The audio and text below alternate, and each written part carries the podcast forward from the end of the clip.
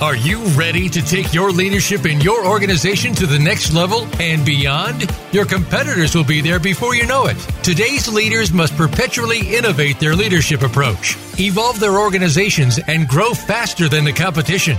Welcome to Innovating Leadership, co creating our future with Maureen Metcalf. In the next hour, you'll meet innovative leaders who have become successful at the helm of some of the most respected organizations in the world, and you can become the next big success story. Now, here is your host, Maureen Metcalf. Hi, welcome to Innovating Leadership, co creating our future. Today, we're going to be talking about the Culture Code Champions seven steps to sca- uh, scale and succeed in your business. I'm your host, Maureen Metcalf. I'm the founder and CEO of the Innovative Leadership Institute. We help elevate the quality of leadership across the world and work with those leaders to co create a thriving future. Our work includes assisting leaders in identifying disruptive trends and developing strategies to transform themselves and their organizations to thrive now and in the future. I'm a regular contributor to Forbes and the lead author on an award winning book series focusing on innovating how you lead and transforming your organization. I'm also a fellow with the International Leadership Association. I am delighted that our guest today is Bill Bill is an authority on corporate culture, is the Forbes book author of Culture Code Champion Seven Ways to Scale and Succeed in Your Business. And he recently launched the iTunes New and Noteworthy Culture Code Champion podcast. So, in our session today, we're going to talk about the fact that people are the crux of any organization's success. But many businesses don't take any intentional steps to create an en- energetic, positive work environment that spirals people's attitudes upwards. Rather, they often create them to either remain flat or spiral downward. Yet, the mm-hmm. right culture can help you create a cycle proof business that can grow even during the industry's bust cycles that inflict economic pain on our competitors. And this bill couldn't be more relevant than right now as we're seeing the confluence of many trends uh, that are causing significant pain in our economy and in our world. So why don't you tell us a little bit more about you and Mustang Engineering before we join before we jump into the combination conversation about bad company cultures. Sure will. Thanks, Maureen. Thanks for having me on. For me, it goes back to uh, being a Boy Scout, and uh, I loved scouting a lot. Uh, I like the fact that it was moral and ethical. You were talking about morals and ethics, I think, every week in, in the scouting program. Uh, my parents had divorced. I had a single mom, and uh, really those adult leaders were my surrogate fathers. From scouting, I ended up going to West Point, United States Military Academy, on a congressional appointment, and just loved it there. but the first day, first day is pretty traumatic. They just had their first day for the class of 2024, and it's a day they'll never forget. For me, uh, I met an upperclassman, and uh, he says, "Drop your bags." Of course, I set them down had to pick them up, slam them down. And then he asked me, Are leaders born or made? And in high school, it seemed like all leaders were born. They were either good athletes or super smart. So I said, Born, sir. And I had to drop for 20 push ups. While I was doing that, I realized the answer must be different. So he said, Are leaders born or made? I said, Made, sir. And He said, Absolutely, or there'd be no reason for West Point. They want to take in good material and train and build leaders. And I think that's something neat for your people to understand is part of the job of leaders is to train and build what we call leaders of character throughout an organization. I went in the Army, ended up being an airborne ranger, was an honor graduate of the Army Ranger School. Uh, General Dave Petraeus was in my ranger class and also on the soccer team with me at West Point. But I've been around some good leaders for a long time. And when I got out of the Army, I went into the offshore oil patch in Houston, Texas. And this is doing offshore oil platforms. And at that time, they were in about 100 foot of water out in the, the Gulf of Mexico. And I was just amazed. This industry, there was no book on how to do it. They were learning as they went. But I didn't like the fact that they weren't taking care of people at all. And as the oil price would go up and down, they would hire and fire people. And it was so different than in the Army, where you had these people like in the Rangers, you were just a gung ho team and you stayed together. We were moving people in and out all the time. But one of the things, Maureen, that I think would be really interesting is the fact that we went through a number of downturns. And so, this economic downturn that the rest of the world is seeing right now, we had a couple of those in the oil patch after I started my company.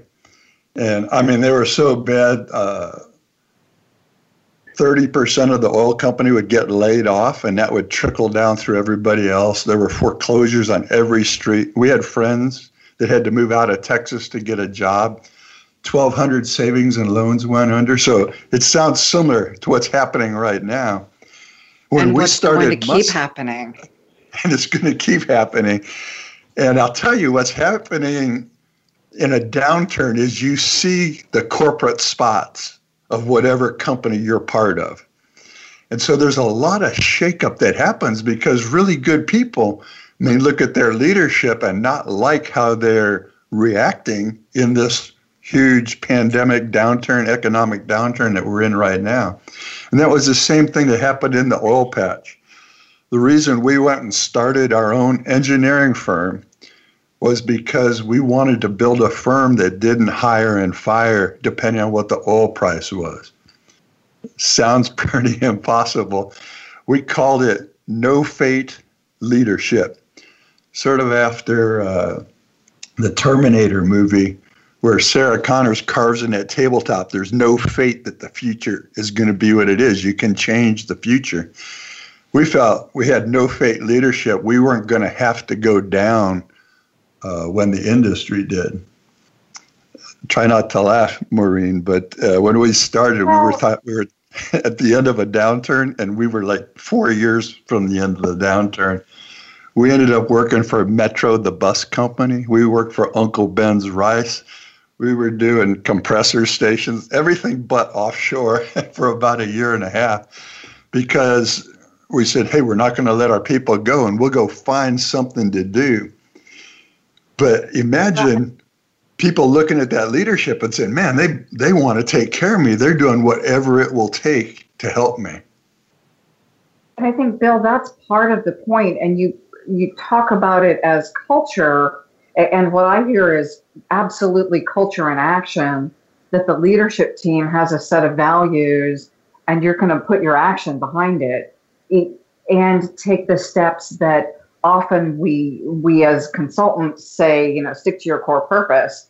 And it sounds like a lot of your core purpose is is keeping the team together so you can continue to meet customer needs that will fluctuate and ultimately get back to the offshore oil platforms. Right. And the, the thing that bothers me, and it probably bothers a lot of leaders, is you're creating this culture, but you can't spoon feed it to your people. People need to take their own responsibility and their own accountability for engaging in the culture and engaging with the leadership. Don't say, hey, give me culture you've got to engage and be part of it. So one of the things that we pushed really hard was cross training. And so right now when everybody's working from home and you're over Zoom or whatever, how can you be doing some cross training? We want it it's like in the the Rangers, everybody knew each other's jobs. So if somebody went down, another person could step right in. We created an engineering firm where we cross trained across the departments and disciplines, even in HR, to where everybody knew those jobs. And that starts to pull you together because now you understand how the rubber meets the road, but you're getting engaged and you're making yourself more valuable because if, if you know other people's jobs, you're more adaptable, more flexible, you can do more. And so in a downturn, you can really help pull the load for the management team. it it makes a lot of sense, especially right now as we're looking at people potentially getting ill. Some people opting out to, uh, retirement or staying home to take care of kids that can't go to school. It, it seems like we will, we are, and will continue to see a level of attrition that this cross training is required for organizations to continue to serve their clients and and their people effectively without a without disruption. Right, and what what you're seeing happen is they're letting some people go, and other people are having to pick up those jobs, and then I go, oh, well, maybe I didn't need that third person doing that, and so. What happens in a downturn, and what we try to do in every downturn, is we took notes on things that we did to what do what we call plugging holes in the bucket. Where's all the places that money's going out? What staff do you have that you don't need? And take notes on these things that you're getting rid of right now. Okay. And then so when you have those notes, what you want to do is when the good times come back, and, and this is the game changer. If you can stay lean in the good times, you'll go right through the next downturn. And that was the key to our no fate leadership. We took those notes, and then in the good times, we didn't get fat. Thank you, Bill. So you've talked about cross training and staying lean in good times. Can you say a little bit more about staying lean? Because I think while that that is a nice aspiration, many organizations can get bogged down by all the opportunities that they can take when the money's coming in. I, th- I think that's one of the challenges is to not just add staff. Is there a way to use other people and cross train them and challenge them a little bit more? One of the things that people can definitely be working on while they're at the house is working on their repeatable process. How do we set our systems up to where we have a repeatable, you know, use go bys, use the way you've done it before? can we make it very repeatable to where it's predictable? Because if you have a repeatable process, it's easier to cross train people. And the other thing that we did in that repeatable process is we built an entire company on squeezing handoffs everywhere. There's 30% cost and schedule available in every handoff that happens throughout the day. So squeezing handoffs, and that means that the you're going to give something to somebody, you've talked to them ahead of time, you know what day you're going to give it to them, you know what format it's going to be in, they know it's coming. So it doesn't go and sit on their desk or sit in their inbox for four or five days. Huge delta when you start squeezing those handoffs. But the other thing that we were talking about is is busting silos. And the first thing to go when you go into a huge downturn like we're in is the silos are busted and everybody wants to know what's going on. The communication is the best it's ever been. Everybody's talking to leaders, leaders are talking to the people that are at the house. And that's your best opportunity to start implementing a new intentional culture while everybody's listening very attentively. The silos are busted, and you can you've got the communication to really start moving them in the direction you'd like to. So that means right now. Well, we've exactly. got folks who are working from home. I worked with a client last week and part of their leadership team. And one of the questions was now that we are working from home and how we used to communicate and how we used to get our work done is disrupted, it's a great opportunity, exactly as you're talking about, to be intentional about how we work and who, who we are, how we are with one another, so that we can get the best results for our clients. Yes, because I think when you can be face to face with a person, everybody's lazier. And now that they can't be face to face, they have to work the process more. If you can document that now while you're apart, when you come back together, don't lose that. keep that leanness, keep squeezing those handoffs, keep that repeatable process, and you'll be a different company when you come back. So I'd like to, I think, go into this after break, but the idea that many companies were very focused on lean just in time and they squeezed a lot out of, a lot of quote fat out of their processes. And then when we got hit with the pandemic, what they also squeezed out was resilience. They weren't able to respond when something took a supplier out or, uh, again, someone got sick. So I'd be interested in hearing how you can squeeze handoffs and bust silos and yet still enable the organization to be highly responsive. Let's start that conversation and then we'll continue it after break. Okay, no, that's that's definitely the challenge, and uh, I think a lot of the the lean just in time when all of a sudden the entire economy goes down and your suppliers can't deliver and you're not holding on to inventory, then mm-hmm. it's total total scramble mode. and my assumption is that also ties into culture. So as we go on break, I'm going to encourage our listeners to think about what silos do you have right now that that you can encourage your employees to work across those silos to get better results going forward for the long term because my assumption is well we have this disruption right now we will continue to have disruptions and any advantage we build right now within our organizations allows us to just be better when we get the next uh, disruption, uh, whether it's small or large.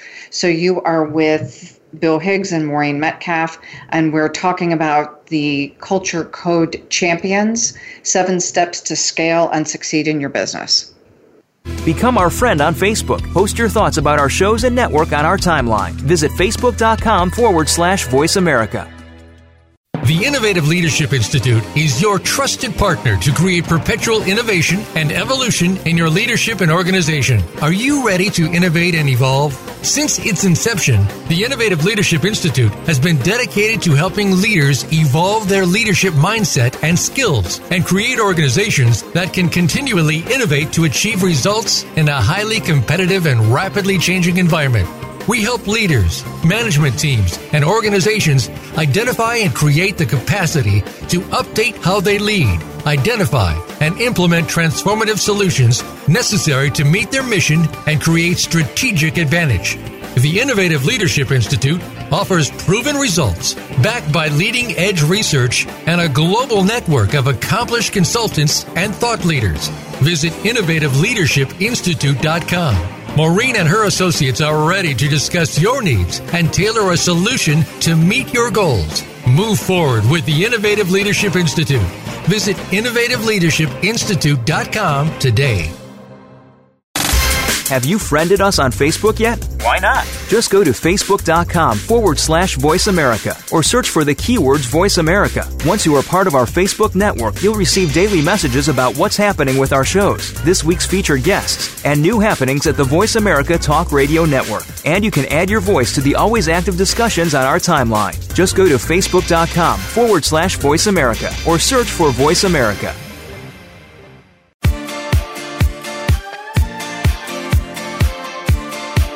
You are listening to Innovative Leadership, co creating our future. To reach Maureen Metcalf or her guest today, please call 1 866 472 5790. That's 1 866 472 5790. Or send an email to info at innovativeleadershipinstitute.com. Now, back to this week's program. Hi, welcome back to Innovating Leadership, Co Creating Our Future. We're talking about Culture Code Champions Seven Steps to Scale and Succeed in Your Business. You are with Maureen Metcalf and Bill Higgs. So, Bill, before break, we started talking about the balance between leaning and optimizing processes and building business resilience. And again, we've seen a little bit of that with the pandemic and the, the outcome of even if your business is highly effective, your suppliers may not be. So, do you have any guidance for our listeners in how to navigate that kind of challenge that that my business is now interconnected in ways that I hadn't previously needed to manage. I think one of the things that happens, it all comes down to people. So you can create these systems and these processes and a repeatable process. You can lean out your supply chain to get just in time. But then it comes down to people and relationships. And that's why I, I think the key thing for a strong business is to have an intentional effort on creating a differentiated culture. And what we try to do is make it a people first culture. Because once you win the hearts and the minds of your people and you start to cross train and you you're hiring adaptable, flexible people, when the rain falls and the storm hits, uh, they'll figure out a way for you. And what you want, I used to say, I, I want all eyes to be informed eyes. They need to know what's going on throughout the company and how you make money. And then when you have a downturn or things aren't working right, each one of them, top to bottom in the organization, knows the actions that they can take to start moving the needle in the right direction. And so that's interesting to me. And I think this is going to get into your first steps about building a great culture. You come out of the military, and I think there is a misconception that this is top down, you're in charge, and you tell people what to do. Uh, yeah. I'm guessing the teams aren't top down, everyone's working as a very uh, collective, um, interconnected group. When I got out of the Army, definitely misconception. People thought you gave orders, and people said yes, sir, and jumped on it. And uh, my five years in the army, I gave one order, and a lot of times, like when I was a company commander of a combat engineer company during Vietnam, I didn't even wear my captain's bars. People knew who the leader was. Uh, they knew what the mission was, and it it came from and it's the first step in building a, a great culture is to open up the communication top to bottom in an organization. So even in the army you didn't really give orders. You got to know the chain of command but you got to know down to the privates who were working in the motor pool or working in the field. And you got to know them as individuals. And we'd have a lot of cross communication to where there was mutual respect. So I might be a captain, but they could tell that I respected them as an individual. And what I've found is that all problems are communication problems. And I tell people, write that on the back of your hand. And today, tomorrow, when you hit a problem, if you'll trace it back to the root cause, you're going to find out that it was a miscommunication somewhere. So opening up that communication and getting to know all the people as individuals started breaking down those barriers to communication and starts to weld you into a team and starts to build a culture. And so, what mechanisms do you recommend people putting into place to prompt communication? Because I realize it, it, it is both a belief, a culture, and uh, systemic that allows people to communicate? One of the things, and these were things that we did in the Army. And when we started our company, I said, Well, I'm going to try them in the civilian world and, and see what happens, see if they run me out of this place. But we used to do lots of get togethers outside of work uh, mm-hmm. With, kids, with spouses, you know, skating parties, birthday parties. And we'd also do like uh, charitable work in the community for veterans or whatever. And it seemed like when we would, I called that free space. So we would be at a skating party with spouses and kids, and that's free space because now you're bouncing into each other. And it doesn't matter what level you are in the company. You're just a family there having fun and you're interacting with other families. And so you're starting to build that sense of team and you're finding out that hey that person in hr is really a pretty nice person i could probably call them up if i had a problem or that person in this other department. You know, I've met them and their spouse, so now I'm I feel like I can call and talk to them. So you're starting that free space just allows a lot of interaction that you wouldn't get in the work environment. And I think when people get back to work and then having those activities outside of work is a good way to pull people together, start creating that sense of team. And then we would put our logo on all types of gifts, swag. And so the kids would have toys in their toy box with our Mustang horse on it. The parents would have shirts and caps. And one of the things that we would do in hard copy communication, we would send our newsletter to the house. And so the spouse would read it and there'd be pictures and the kids would see it and they would know what was going on at the company. And if you can start winning the hearts and minds not of just your people, but of the family, now your employee is much more free to stay, work a little late, put themselves into their job. And you're you're really sucking them in for the long term. They're not going to want to go to another company because this one's working for them as an individual and their family. And that sounds very much like a leverage of the military culture where you lived on base. The families, um, spouses were involved in spouses clubs back then called wives clubs. Uh-huh. Um, and and building that true sense of camaraderie not only with the service member but also with the family.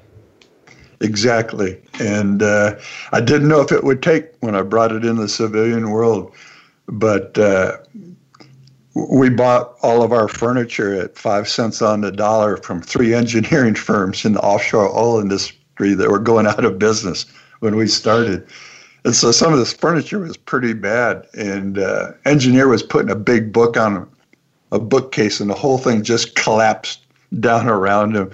It was pretty funny. But uh, I went home and I built a really strong bookcase and brought it in, and it worked perfect. But we needed like 15 of them. And so I said, Hey, anybody want to come to my house this weekend? We'll build bookshelves. And we had like 18 people at the time, and everybody came. Wives came, kids came. We built bookshelves, we stained them. The founders of the company are in cutoff shorts. And you're and there's just a lot of back and forth talk going on. And, and we would hear people say, Wow, I've never been at an owner's house. And mm-hmm. they're like real people. They're talking to me like I'm equal to them.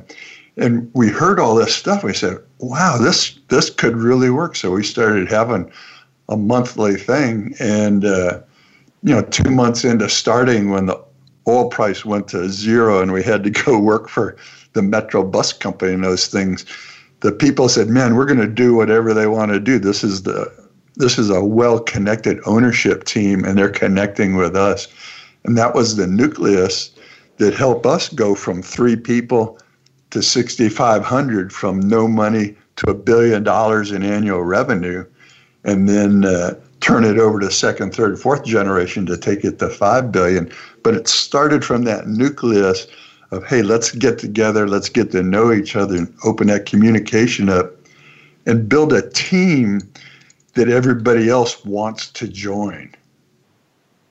So, Bill, you are the perfect person to ask because you've given the example of 18 people in your garage. Now, with 6,500 people or or thousands of people, how do you maintain that same sense of connection? Because I'm guessing you don't have thousands of people in your garage.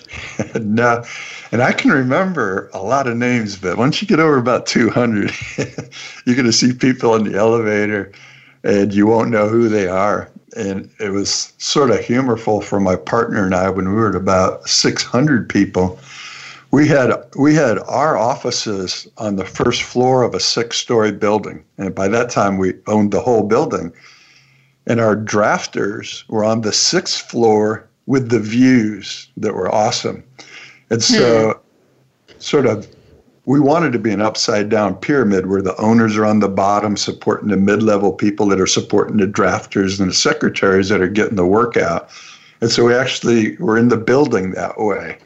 And people understood that, you know, we were servant leaders. We were there to give them everything they needed to be successful and, you know, help set up that type of a, a company ideology that becomes, you know, then a big driver of the culture. So how how I assume that you still have then close gatherings with your top how many people do you still get together with? Well, we, we just had so the company we sold the company in 2000 to the Wood Group out of Aberdeen, Scotland, and okay. uh, but then Mustang became a big driver in taking that company and helping it grow. Uh, we handed off to CEO we had trained, and then he handed off to Michelle McNichol, who I'd helped bring in as a project engineer, helped train her all the way up, and then she became the CEO when we were at about four billion a year. Just a, a tremendous leader. But now I just stay in communication. I'm pretty much retired. Uh, but the company, one of the things you're asking is how do you keep that culture when you keep growing? And what happened is it, it became hiring was part of it, but it's that the people wanted it so bad, top to bottom, that they all put energy into the culture every day. Every person did. We had sayings. We had our Mustang blue color. We had we had lots of just little culture things that we did. Like we would change all of the pictures and things at the coffee bar. In downturns at the previous company, the coffee bars where everything spiraled down. Everybody be talking, hey, where's the job? Where's this? Where's that? Where should we go? And I wanted to make the coffee bar a positive thing. So we put pictures up of activities and things that are coming up. And so people would have something positive to talk about at the coffee bar, and then that positive feeling would go down the hallway.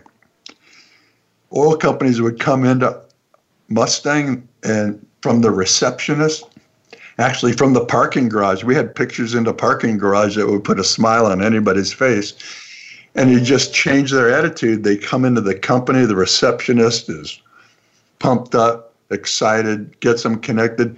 They walk down any hall, they're just seeing smiling faces and people are saying hello and they can feel the energy. And uh, international companies would come in and they'd say, Man, you just can't get this at, at a Bechtel or a Brown and Root or a Fluor. And at that time, we're at a thousand people, we're at 2,000 people. But it, it was self generating. So initially, the three owners, we had to put all the energy in. But mm-hmm. once we got to about 50 or 60 people and people were loving it, then the energy was coming from the people to keep it alive. So I worked years ago with an Air Force client. And one of the things he said is, you know, I get all this positive culture stuff and it's nice to do but I need to see the data that shows that it'll drive our organization to be more effective, or doesn't matter if I like it, we're not going to do it. I've got to get an ROI. It uh, sounds like you saw an ROI. Oh, big time. We were we were four times as profitable as any of our competitors in Houston in the oil patch or in the hydrocarbon industry because we ended up going into eight different industries hydrocarbon all the way to automotive and industrial. And in every case when we went into that industry they would tell us hey your gung-ho culture it's not going to be like in the upstream offshore world where you changed it you're not going to be able to do that in downstream refining but every industry we went into, we used the seven steps that I talk about in Culture Code Champions. And within a year to 15 months, we were getting friendly contracts. The uh, clients were part of our team, the suppliers were part of our team, and we changed those industries and how they worked. So I know that it works, I know it can be done. It does take some focus and energy, but once you get everybody pulling the load, it's it's sort of self-generating. And has the payback that people are are expecting to see. It's not just nice to do.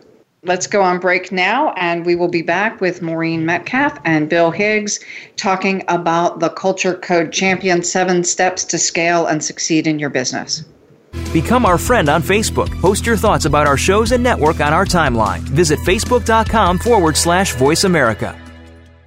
The Innovative Leadership Institute is your trusted partner to create perpetual innovation and evolution in your leadership and organization. Are you ready to innovate and evolve? Since its inception, the Innovative Leadership Institute has been dedicated to helping leaders evolve their leadership mindset and skills and create organizations that can continually innovate to achieve results in a highly competitive and rapidly changing environment.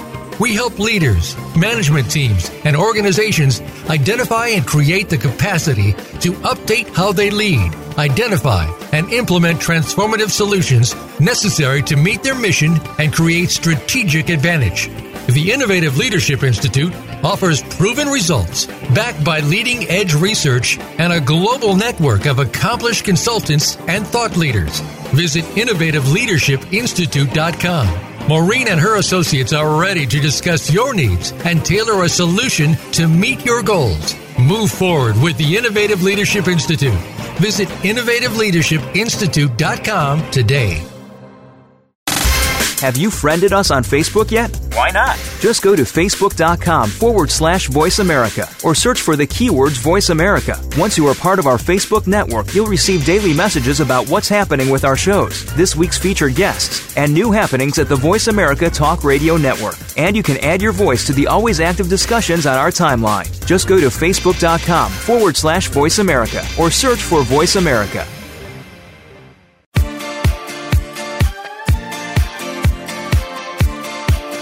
You are listening to Innovative Leadership, co creating our future. To reach Maureen Metcalf or her guest today, please call 1 866 472 5790. That's 1 866 472 5790. Or send an email to info at innovativeleadershipinstitute.com. Now, back to this week's program. Welcome back to Innovating Leadership, Co Creating Our Future. You're with Bill Higgs and Maureen Metcalf, and today we're talking about Culture Code Champions Seven Steps to Scale and Succeed in Your Business. Now, Bill, before break, we were talking about the ROI for culture. Let's hit that briefly and then let's go into what are your seven steps. Yes, uh, as I was saying, we were four times as profitable as anybody else uh, in our industry, and we ended up going into eight different industries. And that bottom line profitability came from two main things. One was a lack of turnover. So, in most companies uh, in the Houston area, and even I've found across the world, there's 35 to 45% turnover annually. New hires 60% of new hires don't make it to six months. 70% don't make it to a year.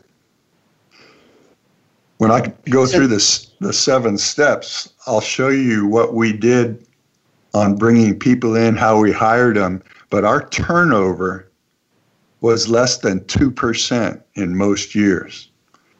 Now, if, you, yes, go ahead. Oh, I was just going to say that's a huge cost, especially if your industry is 60 to 70%. Even for 10%, especially if you're talking about people who are driving the business results. When they're missing, stuff doesn't get done. Yeah, and so what happens is two things when you reduce turnover. One is it costs you I don't know, fifteen to twenty-five thousand dollars per person when you have to replace them. And so if you're replacing new hires after six months, you lost a big chunk of money. If you replace somebody after three years, it's a chunk of money. The other thing that happens is every time you bring a new person in, your really good old hands have to train that person in how you work. So you're making your good, efficient people less efficient, and you're bringing in new people who are less efficient. So your efficiency has dropped. So imagine if you can be at 2% or less than 5% turnover. Now you've got teams that have been working together back to back to back to back. Your repeatable process, it's ingrained in them. You don't have all kinds of procedures they have to go look and figure out. They just know how, what we said in the Army is move, shoot, communicate. They know how to move, shoot, and communicate with their other people they're working with, and they've been cross trained and you don't lose that value. So we had people stay 30 years, 30 plus years, and never moved, even though there were 100 other engineering firms in Houston that they could go to. So the seven steps really help you create that huge bottom line. As I say, for us, it was four times, but it can easily double. And all it takes is that you have to be intentional about building this culture. So let's go in. What's the first step? First step we talked about in session one, and that's to open up the communication top to bottom, get talking to people, have activities, get free space. Simplest one you can do, well, right now everybody's at the house, is you can do a company cookbook where each family pulls one or two of their best recipes that they got from grandma or whoever, and they put pictures of the kids and they talk a little bit about that recipe and their family. And you can put together a cookbook, but it's, again, it's bringing everybody together. It's an outside function. When you get back in the office, do a paper airplane contest. Costs no money, can have a ton of fun with it. But open up the communication, start pulling people in together. That's the first step. Second step is to create a sense of team and belonging. And that's where I say create the team everybody else wants to join. Some of that comes from having these swag and gifts. We would have uh, the gift fairy come around at two in the morning and just put things on people's desks. Uh, right now during COVID, we're mailing things to people's houses and it just shows up and you put a smile on their face. You can put smiles on faces and create memories both within the work environment for the employee and for the spouse and the family. If you can create smiles and memories, you're totally differentiating from your competition. And so that's step number two is to create that sense of team. Name yourselves. If you don't have a name for yourself, you're missing a big thing. We were Mustang Engineering, but we called ourselves Mustangers. And once you became a Mustanger, you felt that you were the best team. It's sort of like being in the Rangers in the Army. You know you're the best of the best, and that everybody wants to be with you. So name yourselves. If you're just in a project within a company, name your project team. We had a lot of project teams that did all the same things we did for the company, the same seven steps. They did them within their project to create a good culture. Cool. Step three. Step three is to create a repeatable process. We talked a little bit about that, mm-hmm. but it's you have to be able to create those efficiencies by having a repeatable process that gets 80% of the work done and then be adaptable for the outlier types of work that come in to mess with you. But creating that repeatable process allows your people to be successful time after time after time. Okay, so step four. I know we're going through this quickly just no, so that people can hear what all seven are. Yeah, see, and, and you can see that they sort of tie together. Step four is hard copy communication. And I had mentioned that we would send the uh, newsletter home, hard copy. Uh, amazing results happen from that. But hard copy communication is also the things that you put up on the walls in a coffee bar. So a lot of coffee bars you go and look and it's the rules and regulations for HR. Go put those in some dark corner of the hallway and put the fun stuff up at the coffee bar. We also put fun stuff up in every conference room. We put it in stairwells. Our receptionist had fun stuff that she would hand out to people coming in. But hard copy, the swag that we would give out. There's a Facebook page of old Mustangers showing swag that they've got 15 years ago or 30 years ago. Uh, hard copy also, I would go into a person's office and they wouldn't be there, and I'd just write them a little note or on a picture of them, I'd write them a note. And 20 years later, these people are still emailing me and say, Man, you brightened my day when you gave me this note. So you don't know what effect you'll have. You don't know what is happening with them and within their family. But if you can always have that positive attitude and get your leadership doing it top to bottom, it just, again, self perpetuates uh, a different way of working with each other. You know, that's what I'm hearing underlying everything you've said is it's positive and constructive. It's not delusional that we don't have issues, but you're finding ways to be positive even amidst disruption and personal struggles. Totally. And I, and I think that's leadership 101 at West Point is uh, they say when the first bullet is fired, the plan changes. I always say in the civilian world, the big stone rolls and crushes the plan. So you better have a good attitude and be adaptable and ready to move with it. Perfect. So let's move to five. And if we have time at the end, I want to come back to the positive attitude. Okay, the fifth one is to sell while the shop is full. And this rubs people the wrong way, especially in small businesses they'll get loaded up with work and they'll stop selling because they want to make sure they keep their reputation by putting out good work. But, and I think they'll know after this pandemic, nobody cares if your company survives. They would like to. Your clients like you, your suppliers like you, but they can't invest in your company and help your company survive. That's on you. You have to do it. And so that's why I say sell while the shop is full. And what that does is that provides job security. If your people don't feel job security, you are not going to be able to interest them in culture. I can guarantee it. If they're worried about their job, they're not worried about engaging in your culture. They're on the phone trying to find their next job. So, what I tried to do from day one is I called it job on the corner of the desk. I would go to, into each drafter, each engineer, and I would put a job on the corner of their desk. And I'd say, Would you hurry up and finish that job you're on and get over to this one? Imagine if you're in a downturn, the whole industry is in a shambles, and this person knows if they finish this job, they've got the next one. That's job security. And that frees a person up. They don't have to worry about their mortgage, their family, their car. They can say, oh, I can focus on work and I can get engaged in this culture. This is a different type of company.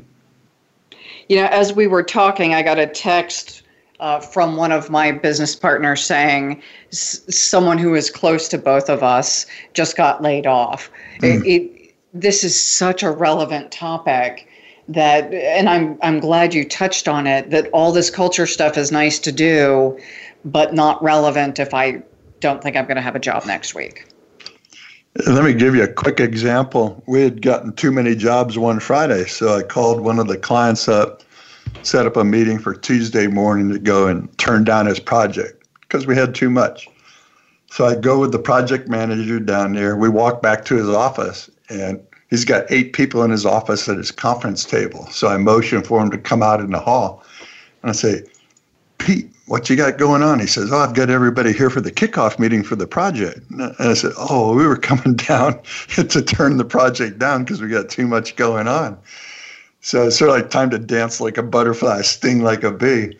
And I said, Well, Pete, your job's very easy. And because I've cross trained everybody in my company, if we would define the equipment in a kickoff meeting right now, I could just put it into purchasing with no engineering. We go out for bids. By the time the bids come in, I'd have engineering available. And we just sort of do the project a little bit in reverse. And he's and he was a very experienced guy, so he said, "Yeah, let's do it." So we had that kickoff meeting. A little embarrassing when we went back to the office and said, "Can't send a salesman to turn down a job. That's not going to work." But we did that job for 60% of our estimate because we did just what we needed to do to get it done. So that selling while the shop is full rolls right into creating repeatable process, rolls right into creating efficiencies, rolls right into keeping your people happy and comfortable that they can stay there.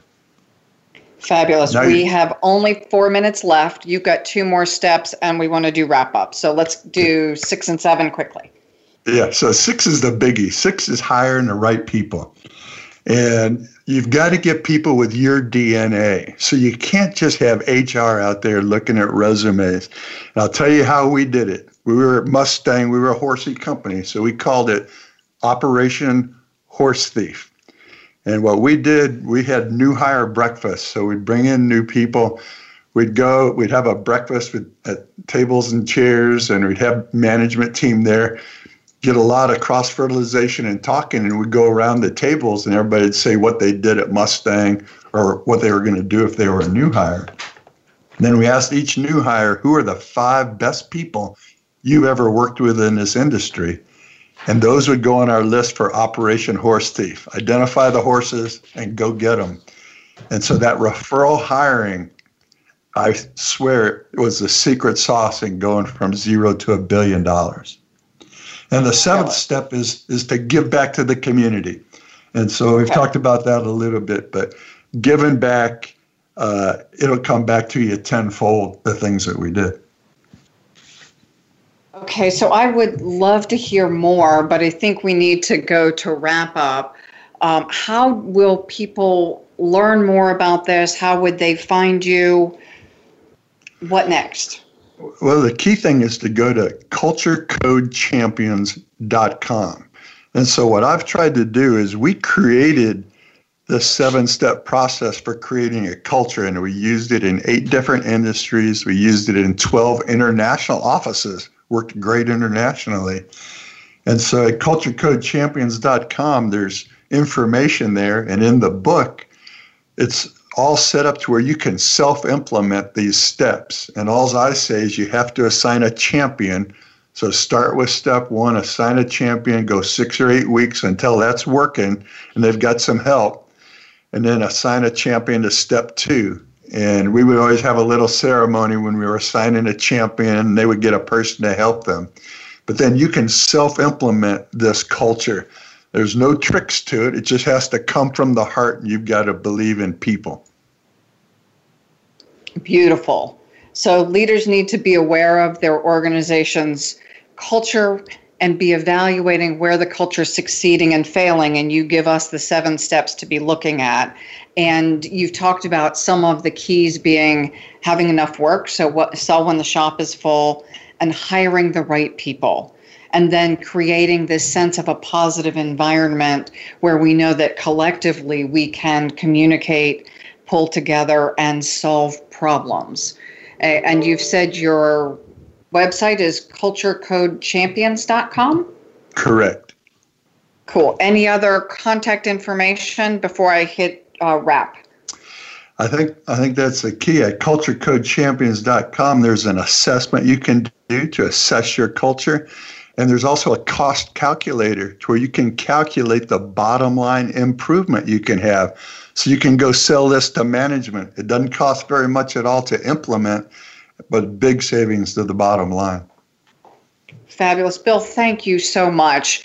I love that you are giving our listeners very practical tools that will help them take this forward, especially in a time where budgets are being squeezed.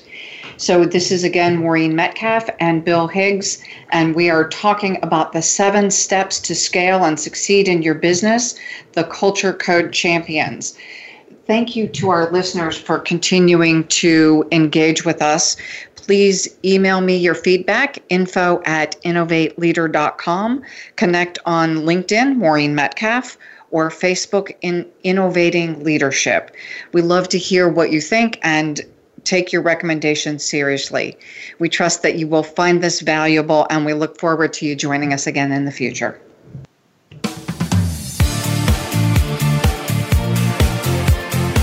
Thank you again for joining us this week. Please tune in for another edition of Innovating Leadership, Co Creating Our Future with Maureen Metcalf next Tuesday at 11 a.m. Pacific Time, 2 p.m. Eastern Time on the Voice America Business Channel. We hope you'll join us then and have a great week.